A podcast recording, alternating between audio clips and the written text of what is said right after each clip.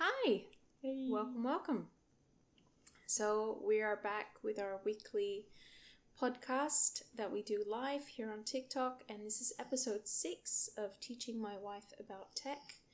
And the first one that we are, the first topic I want to say that we are going to be chatting about today is application privacy. Um, can you please begin? So earlier today, I came across just a crazy press release that I had to send to Saskia for a new application that our group is raising funding for that's called Rewind AI, currently being developed as an exclusive uh, Mac app. The idea behind it is a screen recorder. So, screen recorders, not that new, very common thing where you can just record all or a portion of your screen. This is about recording all of your screen, but has the added benefit of, while recording your screen, indexing all the audio that's being made by your computer, all the audio that's being made by microphone, and the content of the screen. So essentially, if I'm understanding this correctly, this is an app that literally records every second of everything that you do and say near or on your computer.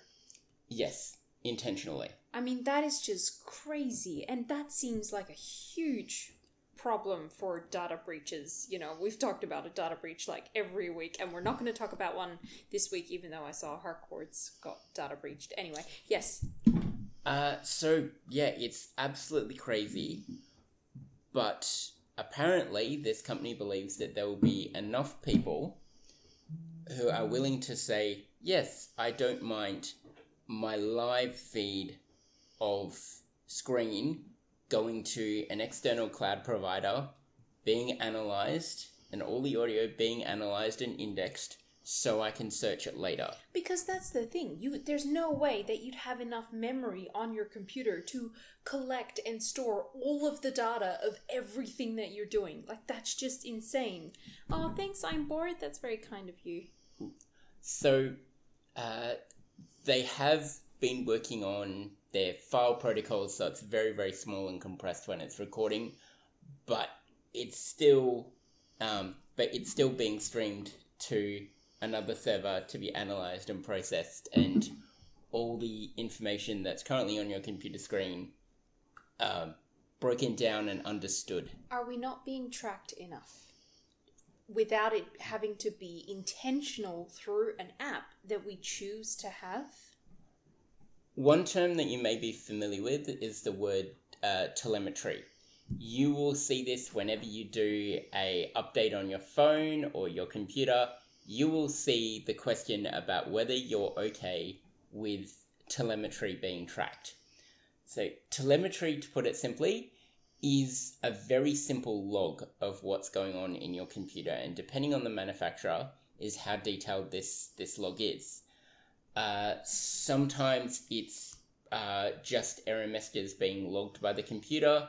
Sometimes it's uh, more detailed information, like um, information from each of the sensors uh, to determine what's happening to the phone. And this is sent off to organization, um, the organizations, so companies like Apple and Microsoft, um, to be analyzed for them to find bugs and solve problems. Or give us ads that are personalized.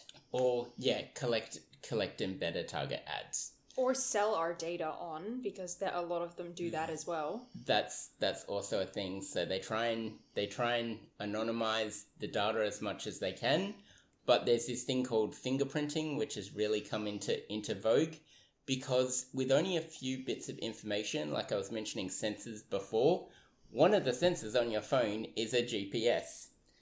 And if you've got raw GPS data of somebody, if you've got what Wi Fi networks they're picking up, if you've got little bits, even file names that are on the phone, it wouldn't take too long to be able to confirm that this phone belongs to this particular person just based on based on actions happening on, on the phone and what, what it's picking up. Do you know, do you happen to know how they plan on making money through this app? Is it a paid for app? Currently, it's in its funding stages. So, this is really early in development. They're going out to investors and say, we need money to build up our servers to improve our product to then sell it on. As far as I can see from the website and the press release that I've, I've read, nothing has been said about how they'll make money, but I'm sure that targeted ads and personalization is right in there because they've got just An uh, infinite amount of yeah. data to work with. an infinite amount of data to work with. And it's, to me, it's just a really bizarre proposition because I, I get the idea. I, I do get the benefits of if you work from home, say, and you've got your screen record all the time, you can search through all the meetings you've had that day. You can search through all the transcriptions. You can. I feel like employers are going to use that terribly as well. Like they're going to Yeah, use it to spy on their employees. It's it's not a it's it's not a great thing. I, I see the small the small set of benefits that they're trying to propose about seeing ev- everything you do and being able to being able to um, search it, being a vaguely vaguely good thing, but I see so many more problems with it. Downsides, yeah. Yeah, I see a lot of downsides. Rewind AI. Well, there you go. Um, A company to look out for, or an app Yes. to look out for. All right, now let's move on to the next one. Yep. So we've talked about Elon Musk a few times on this podcast, and we talked about how Elon Musk is buying Twitter, and he's actually become the CEO now. I saw that the CEO that well, hang on, he's he is the CEO, and he's fired the, existing CEO. I think The title like that he called himself was Chief Twit, Twi- yeah, Chief Twit. Oh and God. he's even put his location on Twitter as uh, hell because um, the features that uh, he wants to roll out just have insane deadlines. He wants Twitter to completely reinvent itself in a month. Coders are sleepy in the office. It's it's an absolute mess, and he's getting yelled at from all sides. But yeah, essentially all the higher ups were just kind of shoved out of the company. Yeah, well, that seems like a smart thing to do. So apparently, he wants to introduce an eight dollar a month subscription fee for Twitter. This is specifically for verified. So if you've ever been on Twitter, you've probably been curious about why some people get the coveted blue check. So this is predominantly celebrities, people of importance can perform a it's it's sort of a registration verification process where they are able to explain, yes, I am who I say I am on Twitter, and they get a little blue check mark, and it means that if there's a tweet coming from this person, you can guarantee that it's actually coming from the person in the bio name and not a fake spam account. See, okay, before we move on from before you continue, Yeah. I, I just want to say the one issue that I have with verified accounts in general is that you think about verified accounts as people that are more reliable somehow, but they're not though. No. like it's it's just this arbitrary line of someone who is just famous enough to like what It's- have minor celebrity status and be able to have a verified check on some of these platforms. One one of the points that Elon Musk hates is that it's completely grey about who gets to be verified or, or not. And um, yeah, it comes with these things?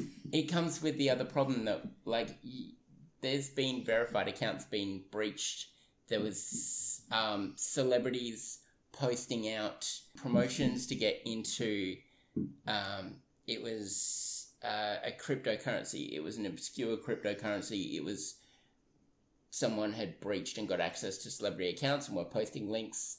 Um, saying come invest in this crypto cryptocurrency which was a pump and dump scheme. But uh, how is making it a paid for subscription any better than this ambiguous line that we've already got?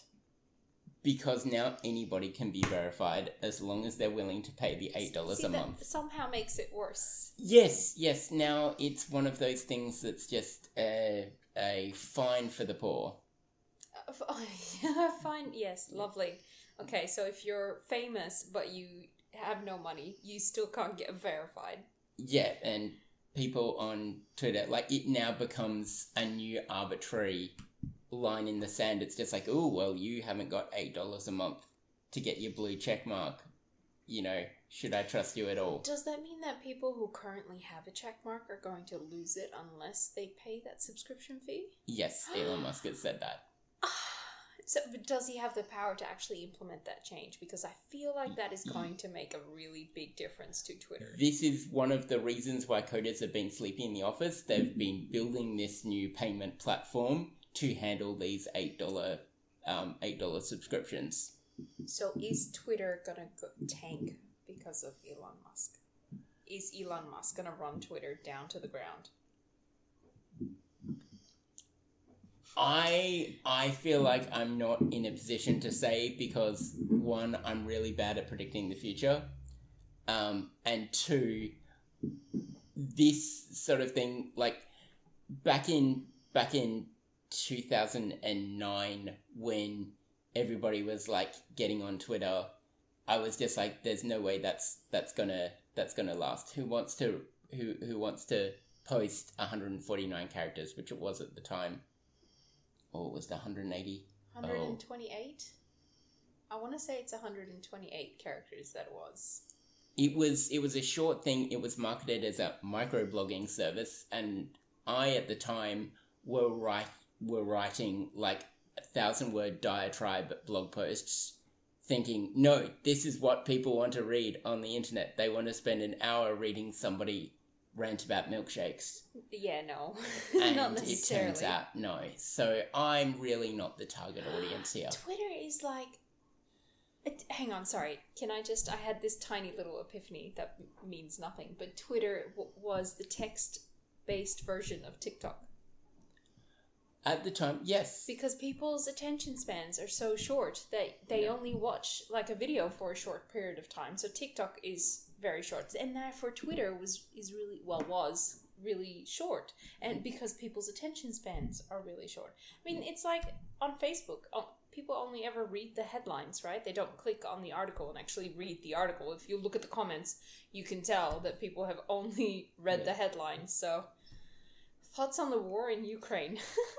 Oh, yay! Such a such a pleasant uh, pleasant topic. Um, well, I mean, I guess it's relevant because of the satellites that Elon Musk has now turned off. So we can talk about that. He has posted that he was planning to um, turn them back on. I mean, I know this isn't very not safe for work, but I am quoting a tweet here. He did say the words "fuck it, I'll pay for it." Oh, we'll have to make this episode Words to that effect. explicit. I will I will put the explicit tag on there. wow. Okay. So Elon Musk he turned off the satellites, but I think he got too much backlash from it, and then he's turned them back on now. Or are they still in the process of being back turned back on? As far as I know, they're they're turned back on. Um, and those satellites, I'm really impressed. I don't know how those Ukrainians are doing it, but they are sneaking Starlink satellite equipment into Ukraine, even though everything is being so strictly monitored and intercepted on the way there. It's well, just it's I mean, really you impressive. have to keep in mind that that even though the Western world um, cannot actively help out Ukraine with the war against Russia, they are helping out. yes, Like they they are. It's just they do it covertly or Yeah. as covertly as possible. But you know, Yeah. they do. But yeah, there we go. The thoughts on the war of Ukraine. All right. Anything else about verified Twitter before we move on to the next topic? uh, nothing from me. Okay. Now, AI voices. There has been this trend on TikTok that I've seen a few times where all of a sudden somebody's talking, right? But the accent that's coming out of their mouth is not their normal accent, or the actual voice that is coming out of their mouth is not their actual voice. So, TikTok is using AI to transfer, like, instead of it being text to voice, it's actually voice to voice, which just blew my mind. And I just, because we talked about AI previously on this podcast, I thought it would be an interesting thing to touch upon because we talked about the visuals of AI and all of the visual things that they've been doing on Canva and all the images that they can just produce with just text. Now we can create voices from our voices. I just found that insane. Thoughts? Back a couple of years ago, when we were doing the original Teaching My Wife About Tech podcast style, we had an episode where we were discussing uh, deepfakes, and deepfakes have sort of disappeared from the discussion. That does not mean people haven't been working on them and making them better, and they're now even more scary. Oh, have you seen Deep Tom? Like the Tom Cruise one that I, Yes. I follow on, on TikTok? So, Like- I'll let you explain. Oh well, just uh, it. It's just these short TikTok videos of, of Tom Cruise, but it's it's not Tom Cruise. It's a deep fake of Tom Cruise, but it looks exactly and acts exactly and sounds exactly like Tom Cruise. You can look on TikTok and find him, but yeah, he just. It's just crazy what they're able to do with technology nowadays. Because if if I didn't know, then I would have thought that that was Tom Cruise. So the oxygen has kind of been sucked out of this discussion with the recent automated AI images because they've got they kind of blew up on Reddit and have gotten very um, very interesting and a lot of a lot of traction across various media of people making paintings from a prompt. Like just saying oh yes I would like a painting done in this particular style and a computer just generates it in some way that is that is deep deep faking. But deep fake in terms of video and audio that that has also been uh, happening. It's it's just sidelined a little bit but it is still happening and it, it is still happening. There are still research being worked on it. And it's really strange when it suddenly crops up.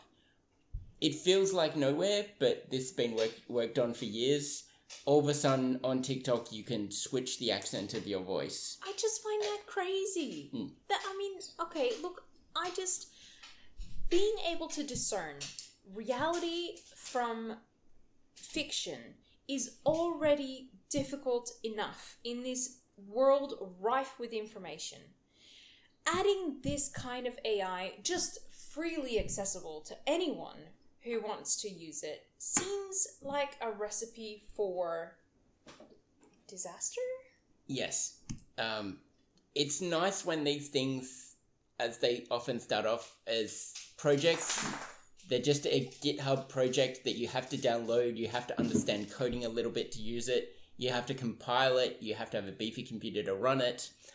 All of a sudden, somebody takes that code and adds it as a feature to an extremely popular app, and yeah, mean, I all enjoy control the goes out videos. the window.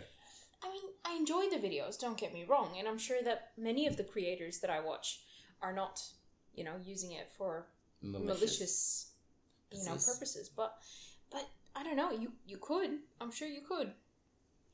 and there's there's very little there's very little stopping things like hmm. that that happening people seem to not use these things maliciously just out of the goodness of their hearts Thanks, Kayla. seems to be All right. Uh, any questions about AI voices or the TikTok trend that is happening at the moment with all the different accents? Hackers. the the one benefit to it is you've got to finish off the video and then you can uh, then you can do the voice on top Well, it has to, re- you know, render read, your audio, render your yeah. audio. Yeah. Yeah, um, that's that. That's probably only a design choice by TikTok. They probably have more than enough bandwidth and systems to do that live. do that live in real time. Well, they might add it as a feature to a TikTok live. Like that is definitely a possibility. It might not happen, but it could be possible. It, it would certainly be possible. I mean, that's just it. Sorry, I just look. I'm. I feel. I feel like I'm definitely getting old because the amount of technology, like how much technology has improved and gotten in the last few years, just baffles me. My probably one of one of my favorite. Um, He says, I would say it has a lot to do with the algorithms. one of one of my favorite um, little moments from a movie set in the set in the not too distant future is her, but not actually the stuff the stuff which happens with the AI robot and the discussions that happen later on in the film, which are all very interesting. Right at the beginning of the film, we're introduced to the protagonist's job, and the protagonist's job is to write letters for people. And there's this couple that he's talking about and doing letters for the couple don't realize it, but he's actually writing for both sides. He's writing from uh, he's running from one to the other, and he's writing the replies to the letters, and he is dictating them to his computer. The printer that he uses is actually writing it out in the script of the person. So essentially, these people are sending letters back and forth that look like they've genuinely been written by each other, but it's all being AI generated essentially. Ex Ex Machina was such a great film. I agree. Ex, Ex Machina is it was good. it was a very good film, and it um the ending. Uh, spoiler alert. the ending really blew me away. Um, Yeah. I was because I started to think on the same lines as the guy. I was like, no, no, no. You know, he, she, she's, she's real. she deserves to be free, but she was manipulating the situation the whole time, and it's like, Yeah. wow. Sorry, spoilers for an over 10 year old film. Yeah, I know. It, think it's- like if you I think haven't it's watched it almost by now, it's 10 years old. I'm you. very sorry. It's still it's still an amazing amazing film to watch and so much of it is just discussions and people sitting in room talking about AI or talking about But it was done in such an like that. intriguing way. and yeah the the final kind of part of the film is the reveal that this AI has been manipulating the situation the entire time to be free hmm and to live as a person and nobody knows that it's a person once she gets out Um, but I mean, to be fair, is that is that so unbelievable? I mean, No. clearly that AI was being locked up, and you know they were intelligent enough to want to live their own lives. yeah You know, maybe doing it less violently would have been better, but you know. All right. No. So AI voices. I think that's all on that topic. Let's move on to the last one. Solar collection. This was an article that you found and sent me, which uh, was uh, which was discussing the proposition of making giant solar collection collectors in space. So massive machines that would collect sunlight, turn it into energy, and then blast that energy to the earth in the form of microwaves, which would then be collected by stations on the ground, stored as battery, and used as power to the grid. Oh, thanks, guys. Crossfire. Thanks, Crossfire. Yeah, so I just thought it was really interesting because, you know, we, we talk about sustainability and climate change and all that kind of stuff. And we talked about, what did we talk about last week? Something about space junk. Yes, space junk. And I was like, okay, but like how would that work like is that a possibility is it actually feasible is that in the realm of our possibilities to have a big solar farm in space To me, this reading the article, it fell into the same category as a space elevator. It's one thing where all these scientists can get together in a room and say, all the science about this makes sense. All the technology this would require is technically developed or developing to a point where it's feasible, but it's just the massive commitment that it would take to actually build something like this or undertake this project would be so far beyond what we would current what's currently capable. I feel like the commitment of money from how many countries it would require to do anything like this um, would just not happen in the current climate.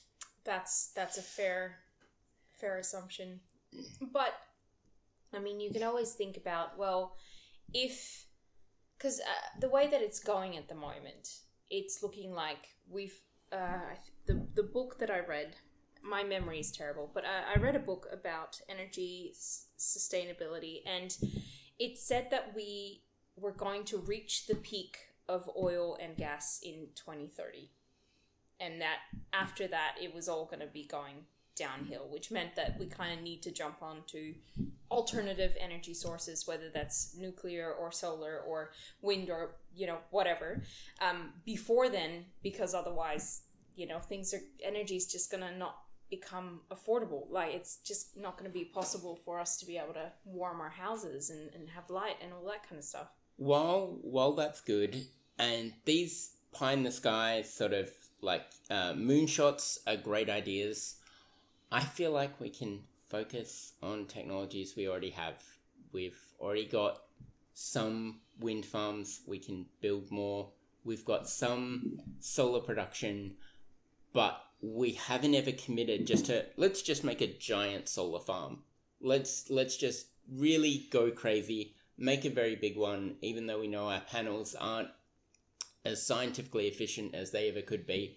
Let's make a big one just to see what it's like to scale that kind of It actually baffles me that Australia isn't more of a leader in solar technology, to be honest, because one of the big problems with solar at the moment, as far as I know it, and I am at all not an expert, is that the grid here in Australia is dumb. It's a dumb grid. So the more solar panels we get, the worse the grid is going to get because it cannot take that surge of energy during the time when people aren't actually using energy most of the time because most of the time we use it for lighting and cooking and cleaning all that kind of stuff and we do that in the mornings before work and uh, you know in the evenings after work not during when the sun is at its highest. So like the grid doesn't store this energy effectively and therefore it gets blown over like it's just it's a dumb it's a dumb grid and they haven't been preparing it for solar panels and that kind of stuff and it just baffles me that australia is so far behind on this because it should be ahead because you have so much sun It it it frustrates me too because yeah, we've had all these encouragements, uh, all this encouragement to get rooftop solar. We have rooftop solar here. There's rooftops. I would say what it's greater than one in every two houses just around in our area. Like nearly all the houses, the ma- the vast majority of the houses have solar panels, and there's nothing about our grid which is nicely storing that power and finding a way to, to flow release it, yeah Yeah, because that's the thing. it if it could needed. store the power uh, during the peak times you know when the sun's actually out and then release it during the peak times when people are using it like when the sun's not out but that's not how it works here. So at the moment it's incredibly inefficient and it just doesn't work very well And I know there have been some sort of small, uh, small scale projects to try. Oh, you know, let's stick a bunch of batteries to the grid. Let's let's try microgrids in small areas to see if we can get a handle on it. But it's another one of these projects is we have the technology. It's all well developed. Let's just scale it up. Let's. We know it's going to be a rocky few years. We know people will whine about rolling blackouts a while while we're doing this. But let's just let's just go for broke. And the worst the worst that we can happen is we have an unreliable grid at the end of it. We have an unreliable grid now. We'll just we know, have we have power outages all the time yeah. like all the time and i was shocked when i moved here I, i'm actually not from australia originally but when i got here and the amount of times that we have like not had power it just shocked me because i had never had a blackout before in the netherlands. Maybe once you know maybe maybe i can remember once where we had a power outage but it was very rare. It didn't happen very often at all. And yeah, so nuclear, you know, the problem with nuclear, the main issue that I'm aware of is that it not only is incredibly expensive to build a power plant, it also takes about 15 years. And, you know, when you're thinking about, okay, because, you know, that's the problem. These power plants, they kind of have to be government funded to be, you know, possible Viable. viable yeah to be viable and yeah that that's just one of the big problems and I think that everyone needs to accept the fact that energy, the energy crisis, is a multifaceted problem with a multifaceted solution, and we don't have one thing that is going to fix everything. We don't have the golden. I don't know. There's a saying for that. Silver bullet. That's it. The silver bullet, not the golden grenade. I was gonna say golden grenade. I'm sorry. It's the new thing. It's it's how we'll say it now. Golden grenade. the golden grenade. Anyway, yeah. So that's that's the anyway. Those are my thoughts, but that's just me. I'm no expert by any means. Do you have any else? Any other questions? Thank you for all your input, Crossfire. We it's really nice when we have someone giving a bit of input. Clean coal power generation. Yeah. So there's there's clean. I, I feel like that's a bit of a what's it called? It's I I wouldn't completely dismiss it, but to me, it's one of those marketing terms which no one's quite sure what it means. Does it mean oh we do a coal plant, but we have carbon collection? Oh wait, we've actually never done carbon collection at this at the scale of a whole coal plant. You know, does uh, are we a are we actually able to offset all Pol- that carbon? Politicians love to use terms that you know don't actually mean anything. You know, they love to say things like, "Oh, you know, we'll just offset whatever," we, but it doesn't work that way.